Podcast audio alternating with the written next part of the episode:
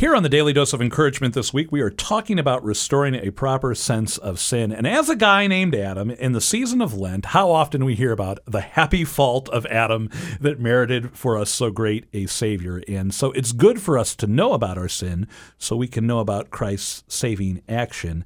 Patty, what do you have in store for us today? Well, how do we restore a proper sense of sin? You know, we're in the season of Lent. How can we learn to hate sin? And I learned what I'm going to talk about today. I learned this from In Conversation with God. Again, that's my daily reflection book that that just challenges me in so many ways. And this is what I learned from reading that book. Every sin bears an intimate and mysterious relationship to the passion of Jesus.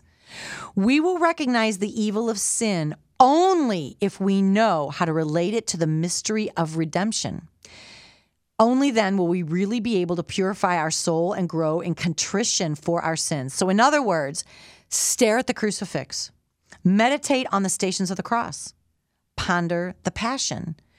Put your sin, I need to put my sin as well, in the passion story. St. John Vianney said this The passion which the Jews made Christ suffer was almost nothing compared with what Christians make him undergo with their insults of mortal sins. What horror there will be when Jesus Christ shows us the things for which we have abandoned him. So the bottom line is this the more you and I pondered that it was our sin that crucified our Lord, the more we will hate sin. My own way of thinking about this is to recognize that my sin is the 30 pieces of silver. My sin is the lash of the whip. My sin is the nail in our Lord's hand. My favorite song during Lent is Were You There When They Crucified My Lord? You all know it. Were you there? And the truth of the matter for all of us is yes, I was there. You were there. My sin was there. Your sin was there. We were all there.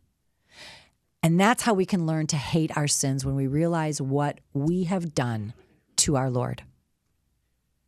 It always amazes me to see what our Lord has done for us, and it really adds that weight you talk about when we sing, Were You There, as we walk through the stations of the cross and meditate upon the paschal mystery during this season of Lent. Patty, thank you for this encouragement.